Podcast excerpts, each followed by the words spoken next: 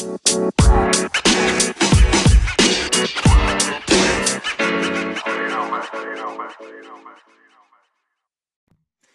Hi, this is Dan Williams, and you're listening to the Pocket Mentors podcast. This is a show that could not have been created without the help of all my amazing guests. They range from brand builders to therapists, from co founders and founders to motivational speakers, from business mentors to managing directors and CEOs running their own businesses at this time. The one thing they've all got in common is that they're all facing their own challenges they're going through the same ups and downs that you're about to experience. So they talk about their highs and lows, the journeys that have got them from A to Z, and how they've overcome all these incredible obstacles and they've become resilient and come out stronger. They really want to share their stories with you to help you, whether or not you're creating your own business, your own brand, or if you're currently in your own business and you're facing your own challenges at this moment in time. I really believe that this podcast can help you no matter where you currently are with your life. So sit back, get on your bike, plug in your headphones, go on your run, start your cooking, whatever it is you're about to do by listening to this podcast, and enjoy. So, without further ado, I'd like to introduce my guest to the show, Jane Keogh. Um, essentially, she helps people deal with their shit so um, she looks after people and helps them from a personal and professional development perspective, um, operates in non judgmental ways, and helps with tools and techniques. Um, so it's going to be a really fascinating listen. So, hi, Jane. Thanks for coming on. You're welcome, Dan. Great to be on. they were completely Jane's words, but you kind of built up this kind of like it's going to be interesting. Well, it might well, not. It is. It's fascinating how you've got to where you've got to. So if you could just take us along that journey, that would be great. Yeah, I, I guess well, I think you get to a certain point in life, don't you, where you realize that you've got stuff that is triggering all the time and it's having an impact on your life. Yeah. And so initially, I got into this side of um, coaching because I wanted to sort my stuff out. And so I made a choice, um, just approaching my 40th birthday, that I needed to sort out my own shit that kept on playing a role in my life. And I was sick and tired of it. And it wasn't that I had had bad life, in fact, I'd had a great life, but I wanted to be able to live the rest of my life in a much more flowing and happy and joyful way. Yeah. So initially, I started off looking at my stuff, which I think is principally the most important thing because then you can hold the space for other people to deal with their stuff. And I'm very empathetic because of my own journey. Yeah, wholeheartedly. So, um, I definitely yeah. think you've got to look at look at your own yourself before you begin to give any advice to other people. It's, it seems to be all around that age. Actually, I've got a lot of friends that have done the same, and I ended up having some coaching and some mentoring, some help myself actually um, a few years ago, and it definitely helped from that side. So I can understand.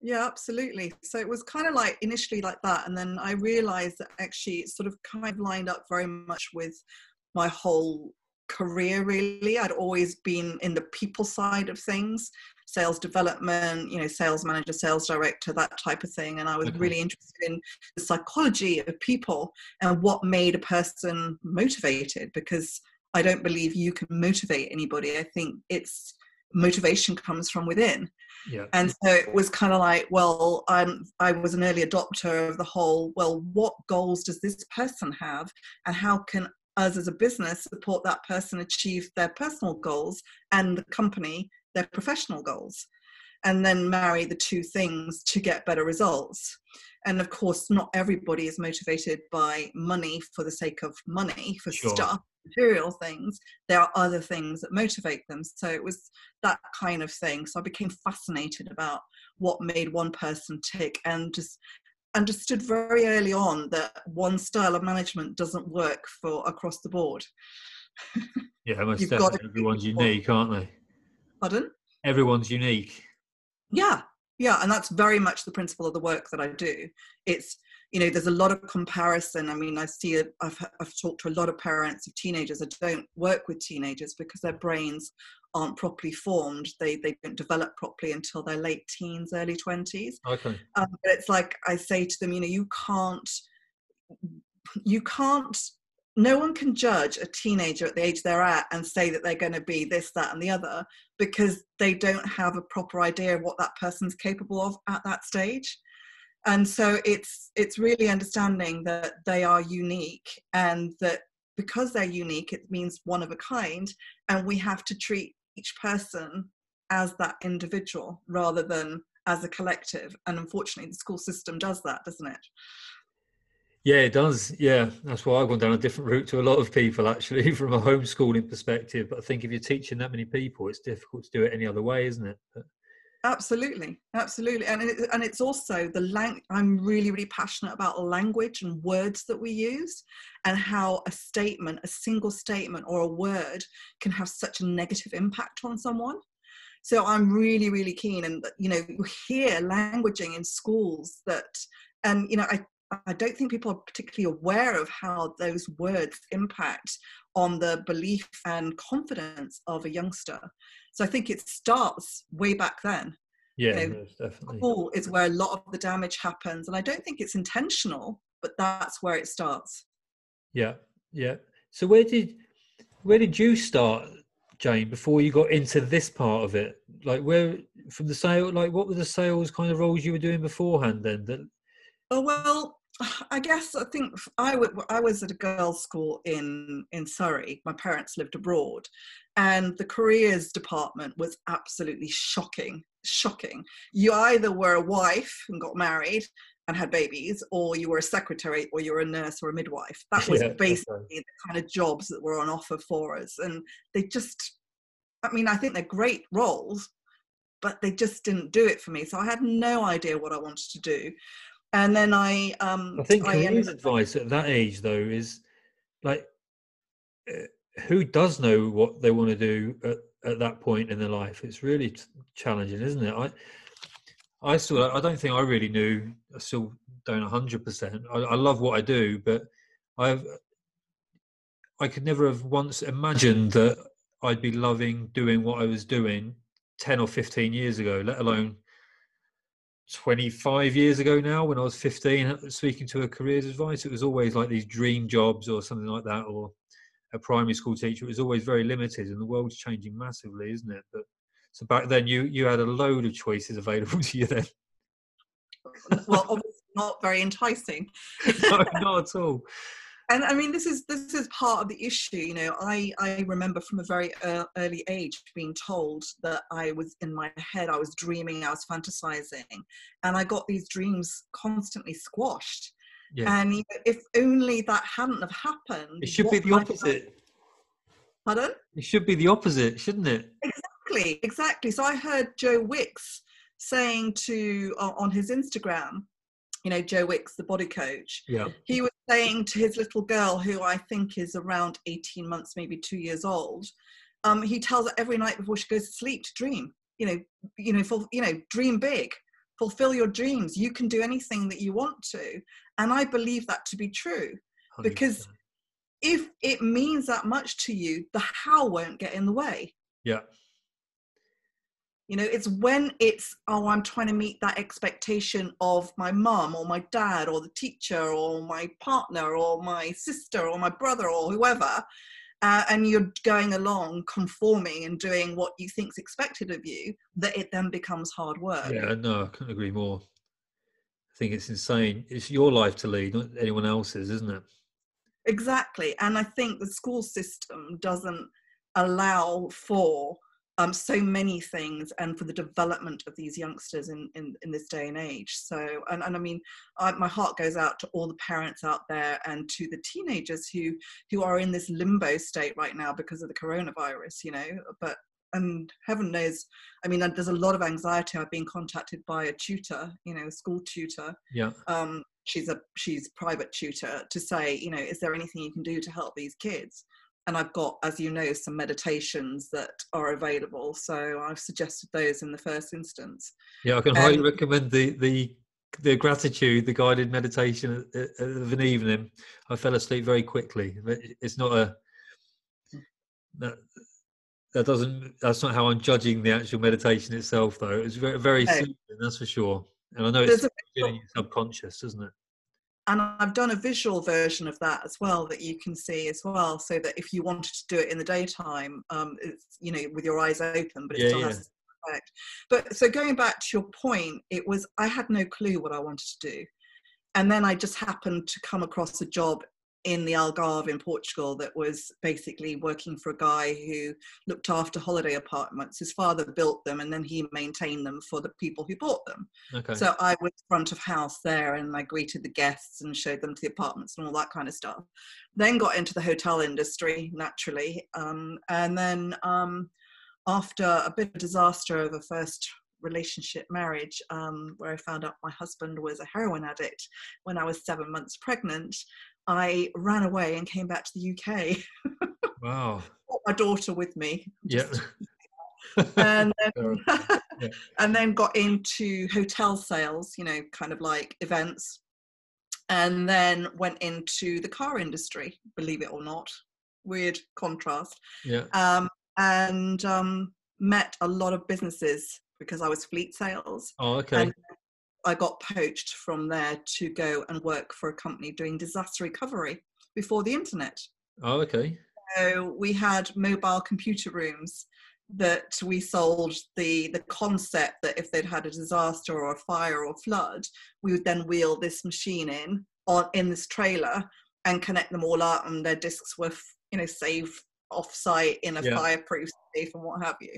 So um, that was before we got the internet. Yeah. so uh, and that company was failing when I when I joined it, and I built it up from basically um, losses into a very very profitable organization and developed a sales team. So that's where I started mentoring and growing people.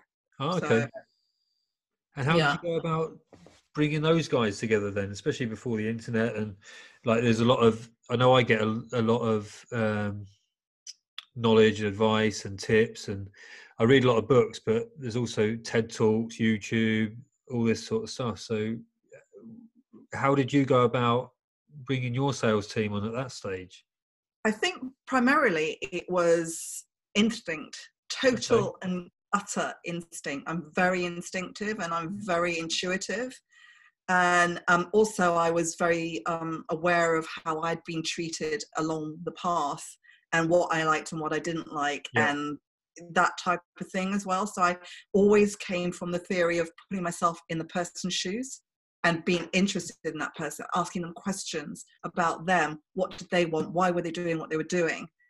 And really trying to sort of like get underneath the surface and understand what it was that's going to make that person grow. Yeah. I definitely like the learnings from what you don't like and then just doing all the stuff that you know works and stuff like that. Definitely. Yeah, mm-hmm. absolutely.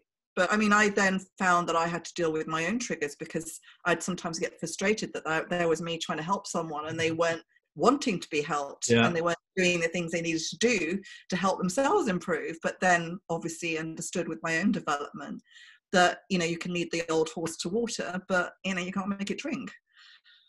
So um, yeah, it's I suppose, and then over the years, I became much more allowing, much more in flow, much more okay. Well, this person is responsible for themselves, and helping them understand that. Yeah. Yeah. So, um, but then, um, so then that business was bought out by an American company, and my ex-husband worked for them, and I worked for the other subsidiary company. Okay. So he was on two boards. I was on one board, and it went into a legal dispute, and he, they were removed, and I was stayed, and we fell out with them, and it went to court, and it was just a messy, messy situation. And we swore. I found out I was three months pregnant with my son, and it was like we are never working for anybody ever again. Okay. So that was like the pivotal point moment. Okay. Yeah, the stress that that court created in that time Yeah. was just awful. And I thought, no, never again. I am going to be in control of my own destiny. And so we bought an established business that Okay. um, uh, was a medical agency that basically supplied operating theatre personnel to the NHS and private sectors. And what led you to choose to choose that? Were you just looking for businesses that were for sale at that point, and then you Yeah, finding one was that fascinated you? Or It was a very interesting business. It um, wasn't run particularly business like.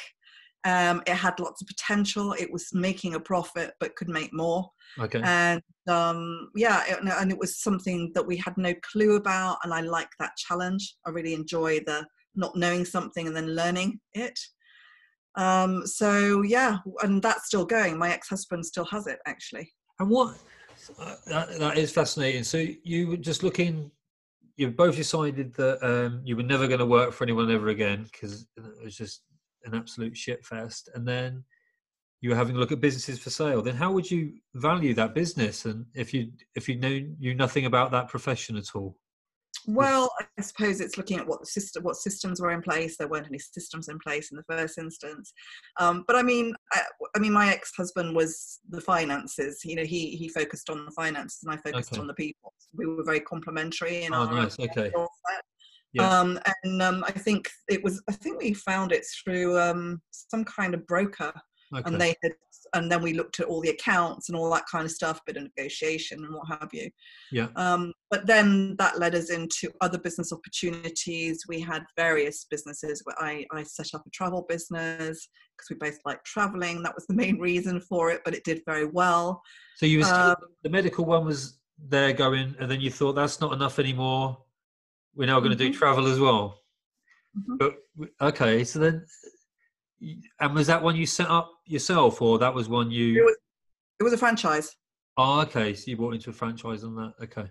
We bought into a franchise. Then we also, my, we got involved with a computer business that we bought out, and that went for. We had that running for over seven or eight years. I think it it made about seven million in the end but um, the sales team left overnight and that business it was around 9-11 and that Oh, business okay. went overnight um, the lesson from that was that i was very interested in the people but my ex wasn't he didn't like the people side of things Mm. and the sales team got very disgruntled with that they didn't feel valued by him Oh, okay. and um, So you weren't involved still at that point.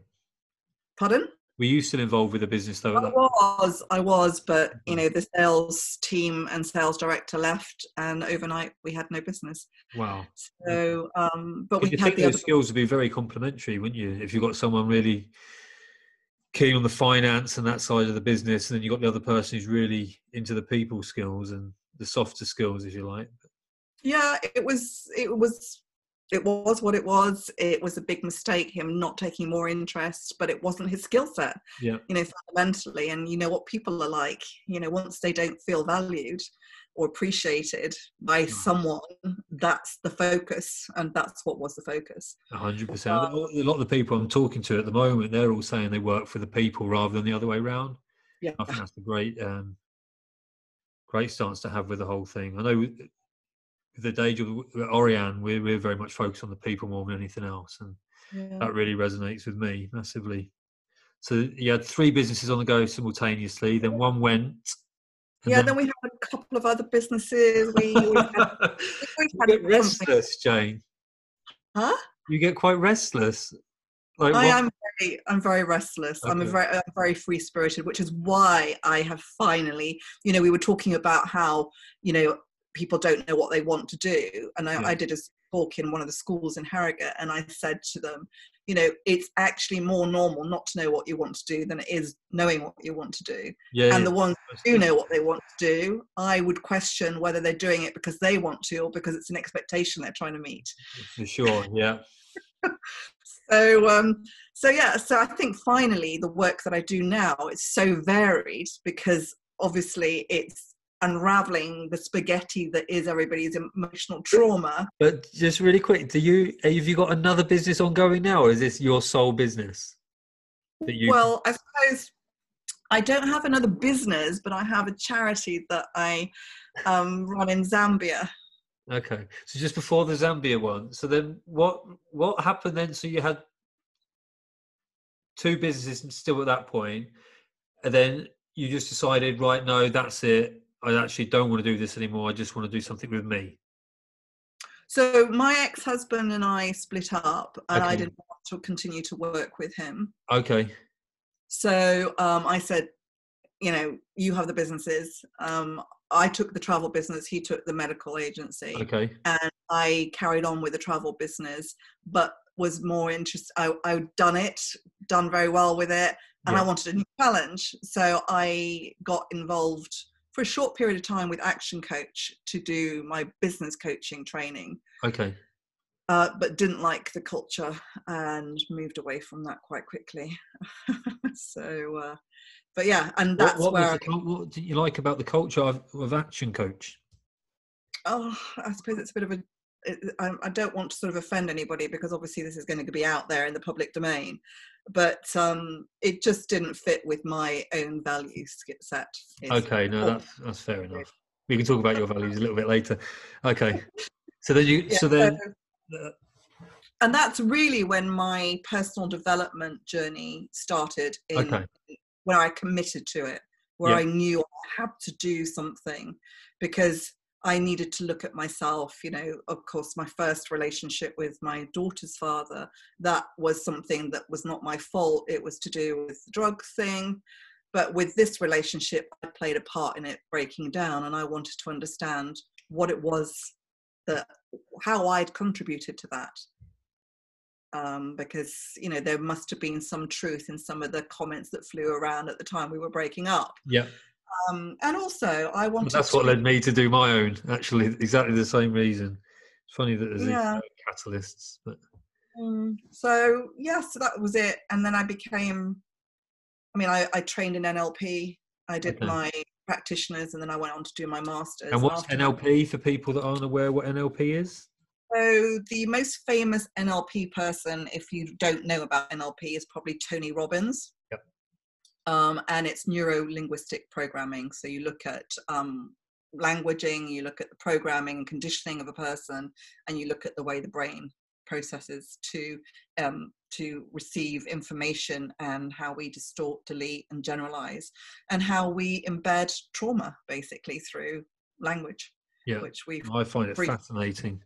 I once got a guy who was um, when I joined Orion. Actually, we were looking at doing sales training, and when I'm, myself and a colleague were doing a bit of a presentation at a show, and there was a bit of nervousness around that. So we, rather than get anyone to help us out with like sales training, we got someone in who was practicing NLP, and that was a game changer. That was a Mm-hmm. it was really interesting. A guy called Dylan Layton, actually. So sorry, Jane, I completely sidetrack, but I, I, I think I find NLP really um, fascinating in itself. So NLP is fascinating, but unfortunately, it has a bad press and it's not always used in the way it was intended for it to be used. It can be used manipulatively. okay, Um, so, with positive intention, that is a good thing, but when it's not used with a positive intention, of course, it's not.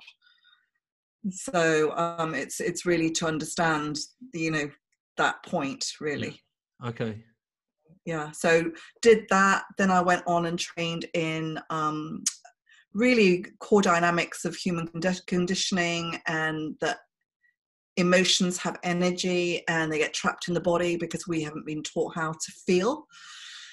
And um, that was really intense as well. And um, we all came out of that. I said to the guy afterwards you should have taken a before and after photo because we all looked about 10 years younger after shifting more of our oh yeah.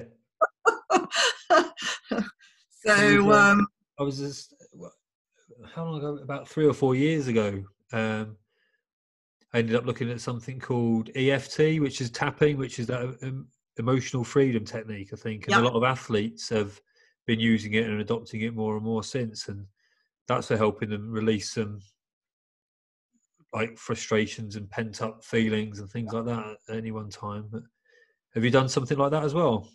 I have got something like that called havening, havening Oh, okay. technique. And um, there, there's um, a company in Australia who are working with the founders of Havening. They do a focus band, which is what measures the um, brain waves in your brain. Okay. And they're doing endurance training for athletes and using the Havening technique along it. And they're getting some very, very good results. And I worked with a chap who was involved in a cycle last summer Okay. number and helped him visualize himself achieving the 90 mile bike ride or whatever it was. And he managed to shave an hour off his time. That's incredible. yeah yeah. So he was well chuffed. So uh, it's very very good for un- delinking trauma uh, for ptsd but very good as well for visualization and you know which is what a lot of athletes use to see themselves achieving what they want to achieve um, and it's very good for um, basically planting positive subliminal messages and it involves touch. Oh, okay. So it is like sensory technique. And that's called havening. havening yeah. Yeah in fact there's um a demo on my website on the havening page which is for anxiety and stress around the coronavirus Okay. I'll have a Um, look at that. so it's just a little giveaway that i gave people i think i sent you the link on linkedin if i'm not mistaken Oh, I'll double check that. There's been a lot of messages recently on LinkedIn. yeah I'll- Yeah, I'll have a look through it. Thanks, Jane. And yeah then- so um yep, go on. yeah and that's well that's kind of me in a nutshell condensed version you know because otherwise we'd be here forever And what are the? Ch- have you had? Um, I suppose there's going to be a lot of stuff that you learn um, during the other businesses. But how easy has it been for you to set this up on your own and start running with it and things like websites? And I know there's going to be obviously every a lot of people have got time on their hands at the moment. So, um, where did you begin with with setting all that up? Well, it was seven years ago when I got back from Zambia. Because I told you before we started that I'd had a dream to run a safari lodge Yeah. from being a very little girl and it being squashed out of me. Um, and I'd allowed myself to be molded into the little round peg, which I clearly didn't fit in. And so my youngest son left home and um, it was like, oh, I want to do this now. And it was like, well, well, where do we, where do you start? Because I'd asked my husband, did he want to do it? And he went, well, yeah, but where, how do you go about? I said, don't worry about that. Do you want to do it? and he was like, well, yeah. So I wrote a list of all the places I'd been to and the people we'd met along the way and procrastinated for a couple of days and then thought, right, that's it. I'm going to send an email. And within an hour of sending the first email, the only email I sent, I'd had a reply from a guy saying, um, because I'd asked him for his advice. What did he think? Would I need to do any other training? Would Sean need to do any other training? And it was like, no, you sound perfect. And by the way, I'm looking for a management couple. Would you be interested in coming to Zambia for a couple of years? wow.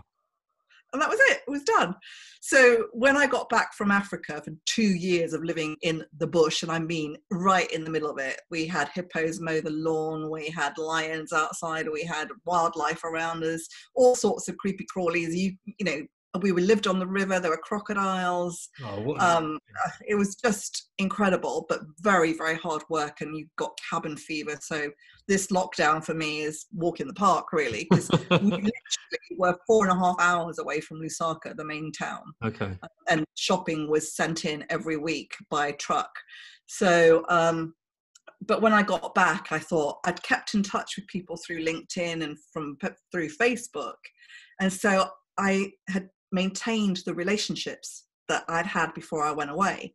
So I didn't just disappear off the face of the earth, which was a really smart move. So if ever you're going to do an adventure, just make sure you find a way of staying in touch somehow. And so I then ummed and ahed, what do I want to do? What don't I want to do? And kept on coming back to this type of work. So um, so it's seven years really. And then the coronavirus hit. And did you so when you realised you wanted to do this sort of work, did you then look for um, training in the tools that you now use, or did you decide I'm doing this and then along the way think, oh, I'm going to add that to my arsenal, that to my arsenal, or did you have all this available and thought I'm going to use all this and I've done a bit of both. I was already trained in NLP, but wasn't using it particularly. Okay, Um, so I brushed up on that. I trained in psychometric profiling as well, so DISC. So um, it's the every every uh, what's it called? Everything DISC. So it's the only interactive DISC um, profile thing. So I did a training in that. was that like uh, um, Myers Briggs that sort of thing? Yeah, but it's it, this one's just more about behaviors. You've got four styles of behavior, but you have a tendency towards maybe one or two, and Oh, how to communicate more effectively with styles that are the opposite of yours, and how to get communication running in the workplace and that type of stuff. So did that, brushed up on the NLP, did the core dynamics training, and um, did the havening as well. So yeah, and then just ran. And then how did you start? Um, so you've got the reason why I'm really interested is because I know quite a few people that, um, and I think more it's more to do with when you when you were just saying about procrastinating for two days. I know a lot of people would think, "Oh, that's not procrastinating," because you've cracked on within two days. But clearly, that's procrastinating for you. But I know a lot of people that would be putting off, putting off doing anything for a lot more time. And what they tend to do is they think, "Oh, I'm not ready to do it yet. I'm going to go and do this course," and then they complete that course, and they'll go, "Oh, actually, before I go into oh, that's what you're like as well." So, at what stage did you think I've got oh. enough? I was back okay. then. So I would say probably in the last three years, from well, maybe actually no, it's probably longer actually. End of 2015, I just thought, oh my god, something's got to change. yeah. Something's got to change. I felt like I was hitting my head against a brick wall, and um, the thing that had to change was I had to really use all the tools I had learned and apply them. Yeah. So I started a daily ritual, a daily routine where I'd read the, um, oh, I can't remember the name of the book. It's somewhere on my bookshelf here, but uh, The Miracle Morning. Oh, okay. I know The Miracle Morning. Yeah. Yeah. And um, I just thought, okay, enough's enough. I'm giving, giving, giving, giving, giving, and people are taking, taking, taking. Um, I have to give back to myself first. I've got to, let me just show you this got to apply the oxygen mask first. you believe it? They sell these on eBay. Do they? I use I use these for presentations. So I decided to use the principle, the analogy of um, you know applying your own oxygen yeah. mask first, and it was the turning point for me really. Uh, so 2016 from that I, I didn't drink for 14 months i got into a daily routine which incorporated learning how to meditate um, making sure that i was out with the dogs twice a day doing some exercise healthy eating lots of water and dealing with stuff when and as it was triggered and yeah. i really became quite upset when i say obsessed by it i wanted to create a new habit i find and it that, that it resonates so much with me. Two, I'd say two and a half years ago was when I. I've always um, had a bit of a routine because of training that I do, but I really wanted to bring something else into it. And I was recommended by a coach I had at the time about a morning routine to write it down, and that included um, sort of breathing exercises, meditation.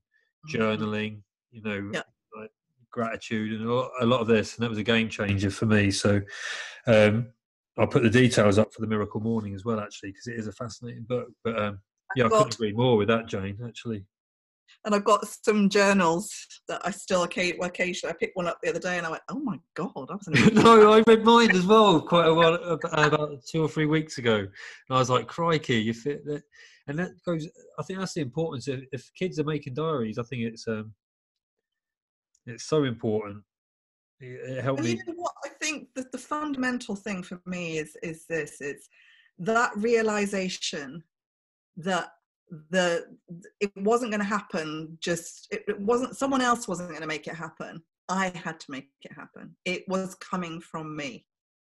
It was in me. It was within me. We all have the tools and the resources that we need to be whatever we want to be. Yeah. But it's deciding what that is what does that look like and my business model has changed drastically in in those la- in the last seven years um, but then I recognized that my strengths were were in my intuition, in my um, in my empathy, and in my ability to help people access those tools for themselves, yeah, helping them through what I'd been through, but quicker. Yeah, that makes sense. Complete sense. I think with with that morning routine, you're ticking off um, the boxes as well, aren't you? So you've already achieved like five things before you've even left the house at nine o'clock. And I feel once you've got that sense of achievement and accomplishment, it really kicks on the day, and it allows you to go out and do some, do everything else that you wanted to actually achieve in that day. Um, and did you? I know you really put yourself out there on on social media from um, doing like lives or daily journals for everyone else to see. Did you, even with all your tools and things like that, did you find it hard to get out of that comfort zone to to put yourself out there for people to see? Because um, I know from from me doing this, especially putting videos up and putting myself out there now with the podcast, it was definitely having to get over that. Uh, know what the best word would be. Really, just embarrassment from an ego perspective. Know that people might judge you on it, but just be confident in what you're you're doing yourself. Did you find that difficult? Because you seem to be quite natural at it. Well, uh, uh, well, that's interesting because I think I had procrastinated up until the point that coronavirus broke, mm-hmm. and then I didn't even think about it twice. Yes, I, it's funny, isn't it? That's why I think this will really resonate with people. What we're doing at the moment. Yeah, because it was instinctive. I have to get out there and get a message. I have to help people somehow because obviously we're in really unusual times. People are panicking, they're feeling anxious. So I started, I've done a few visual meditations, I've got some auditory ones for people. I shared the havening um, exercise as well. I just thought, how can I help people at this point in time? Even though overnight, kind of the business just went shut down it was like i have to do this and it was just something was driving me and i just thought well i don't understand it but i'm going to go with it and so I don't script those videos; they just all come out.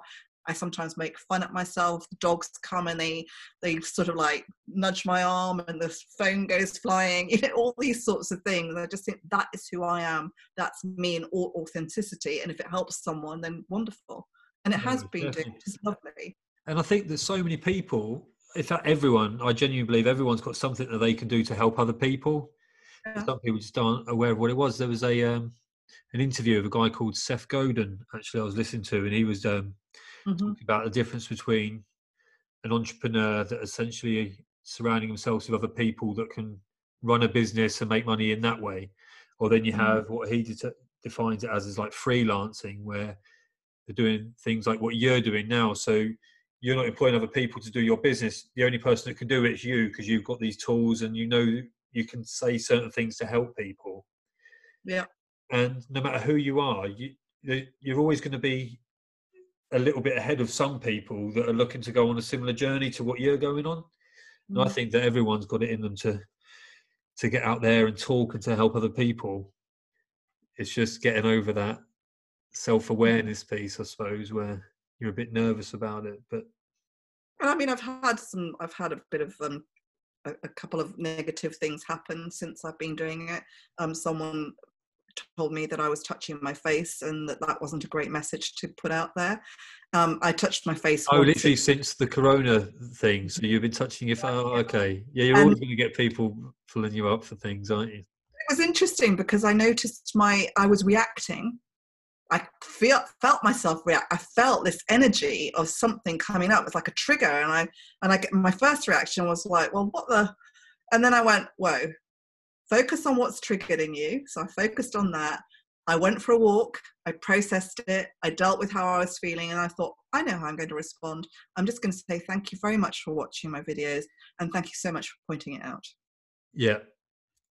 I think, yeah, you really have to. Um, whenever you do a video, you are putting yourself out there in the public domain, aren't you? And there's going to be people that will watch you and it will resonate and they'll appreciate it and they'll like it. And then there'll be people that are watching it and half the time, for the people that are judging, you don't know what's going on in their own lives and the stuff they're dealing with mm-hmm. and the issues they're having or the anger that's in within them to actually spend the time judging people and commenting negatively in a way to influence someone else, I think. Well, of course, judgment is about the other person. The person who's judging, it's about something that's triggered in them exactly. and they don't know how to deal with it. So they avoid it. They distract themselves by focusing on someone else because it's easier than dealing with the crap that's going on inside of them. Because I got a lot of stick for going out for a walk before we got the proper total um, shutdown. And I was like, so, so, I did a, a video and I just said, you know what? Okay, people have been saying that I was irresponsible. I was walking somewhere where there were no other people. I was doing it for my mental health, and I know how important it is for me to do this. So before you start casting the throw, the stone, just be gentle, be kind, try and put yourself in someone else's shoes. Because if I don't do this, it's going to affect me negatively. Yeah and I just thought, no, this is how I can share a message rather than sort of like getting defensive and start attacking because attacking is that kind of defensive rage. It's like trauma based, it's other stuff that's coming up. and you know where most of us have been in this fearful state of mind and of course the body goes into that high alert okay i've got to survive yeah. and so what happens is we flight freeze fight or get into defensive rage yeah so it yeah.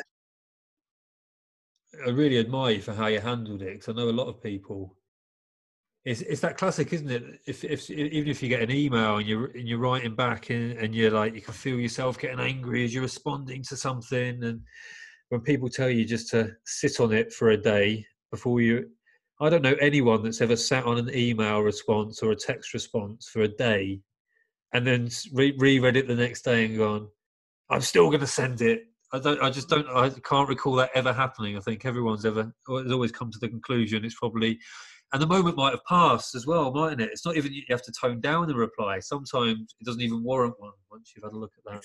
Exactly, exactly. But I mean, I know a guy in the last three weeks who reacted to an email he got, and he totally shut down a group, a networking group like that, because he just had enough, and he's he he just literally didn't give himself time to process it he reacted in the moment, sent this email, and it could never take back what he'd said in this email.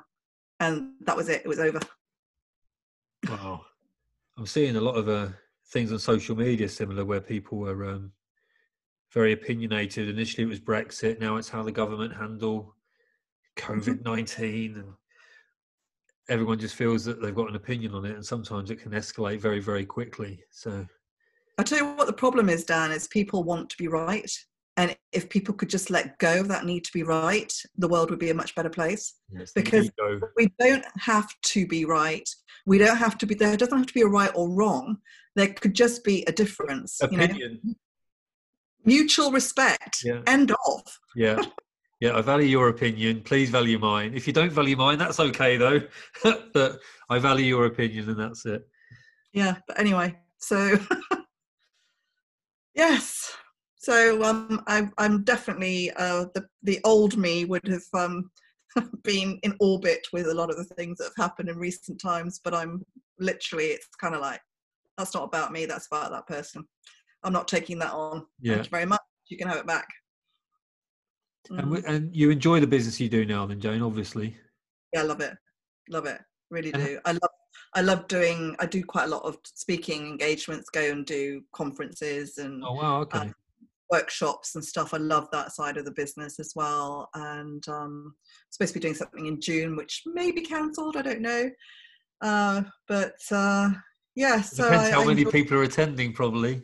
So might be online. You never know. no, I think a lot more stuff will be online indefinitely, won't it? Where yeah, yeah. But I love that moment where I see someone who comes in to see me, where they've actually they are I mean, I've had, very, I, I generally speaking have professional people who come to see me um, who are wanting some kind of breakthrough. And it's that moment that that, uh, you know, it's like the light bulb's gone on and they yeah. go, oh, yeah, okay. And they can see that there's light at the end of the tunnel. And I just love that. I think seeing, everyone should have a coach or, or, or mentor of some sort. I think it really helps, especially when someone's got skills like you've got, obviously, that can help. How would you go about um, with the business you've got and the website's great how do you attract um, clients or how do you find clients to work with primarily word of mouth is it i've had some stuff through linkedin okay. but i think that i think that's almost word of mouth if that makes any sense because yeah. people generally speaking watch what's going on in terms of behaviors and interactions and it's like they already kind of know you because you know someone that they know and that's how they've seen your interactions and i think it's that whole how you conduct yourself you know i am who i say i am i am my brand uh, it, it, it's kind of like i walk the talk talk the talk. Yeah. Um and um but yeah i think at the moment it's kind of it, i could get consumed with worrying about it but it's a waste of energy. So i'm thinking what can i do to change things? What can i do? It works very well online as well. Sure, um, definitely. but it's just um, looking at doing some online courses which is kind of what i'm doing to keep myself busy at the moment. Yeah I, doing the medical. I always find it fascinating when there's a brand like yours because your brand's literally you, isn't it? So you're not you're still creating a brand, but essentially it is just you. How do as in Jane Keogh's your website as well, isn't it? How do people get in touch with you if they want to? They can either um, email me directly, which is janekeogh.co, jane at janekeogh.co.uk. Yep. Or they can contact me through my Facebook page or my LinkedIn or um, Instagram, or they can give me a call. So literally searching on your name on all those platforms, they'll come across you easily enough. I'm very easy to contact. My contact details are on my LinkedIn profile. Um, I just, um, I mean, it's like when people connect with me on LinkedIn, I just say to them, you know, in the first instance, I'd like to grow, get to know you a little bit. So I'm happy to connect with you, but please don't sell at me straight away. I'll, I'll put I'll put you on the um, on the links anyway, so people can get in touch with you. Hopefully, it won't. yeah, yeah, that, well. that's perfect. But and um, yeah, so I mean, the key thing at the moment is be aware of your thoughts. Watch what you do with your thoughts, because what tends to happen is we grab hold of the thought, and then the thought turns into a story, and then the story turns into a drama, and then the drama turns into a storm, and then the storm becomes a catastrophe. Yeah, So worrying about what's going to happen is just a waste of your energy. So bring yourself back into the moment. Focus on something positive because when you're doing something, taking small steps towards positive action, you feel better. Yeah, most definitely. I think someone else get- told me um, another. I think it was like the definition of fear was um, false expectations appearing real. Yeah. So people getting really worked up in it. It's like I've said to people at- at work in our in our sales team, the account managers, they'll be going to a meeting and they'll be getting really anxious about what they think the meeting might go like, Mm. only to come and phone me up after it and say, "Well, that was a great meeting." And it's like, of course it will be because you're trying to do everything you possibly can to help out someone. So it's always worse in your head, isn't it? Fear, generally speaking, other than the primal fear, and the problem is, is the brain can't tell the difference. Yeah, It's what we tell ourselves it is. But fear, the fear that is created through our thoughts, is actually an illusion. It's a projection based on a previous experience that we think might possibly happen in the near future. yeah. it's a fairy tale. Let go of it. The future hasn't even happened, so you're getting scared about something that Yeah. hasn't even happened yet, which is insane. Easier said than done, though. Hence why you need people like you to help with tools. But But the thing is, is when you get into overwhelm, you shut down your ability to think clearly and to be creative. yeah, So breaking state, which is when you start to get yourself really wound up and you're feeling really anxious, getting up, going for a breath of fresh air, you know, going for a walk, connecting with nature, it all helps. Looking at Yeah. your breathing, focusing on your breathing, that just brings you back into the moment. It lets go of the thought. yeah. breathing is very important, and I mean that in the in the best. I don't mean just fundamentally to life. I mean just yeah, breathing can literally have such a big impact if it's done in the right way. Yeah, most definitely. Yeah. Thanks so much, Jane. I really appreciate you coming on you're really welcome. and It's great to meet you finally. There's been a few exchanges. Yeah, yeah, absolutely. Perfect. But if anyone has any questions or want to get in touch, I'm happy to jump on Zoom and have a chat. That's amazing. Cool. Thanks, yeah. Jane. Enjoy the rest of your Monday. Thank you. You too. Take care. Take care. Bye. All right. Cheers. Bye.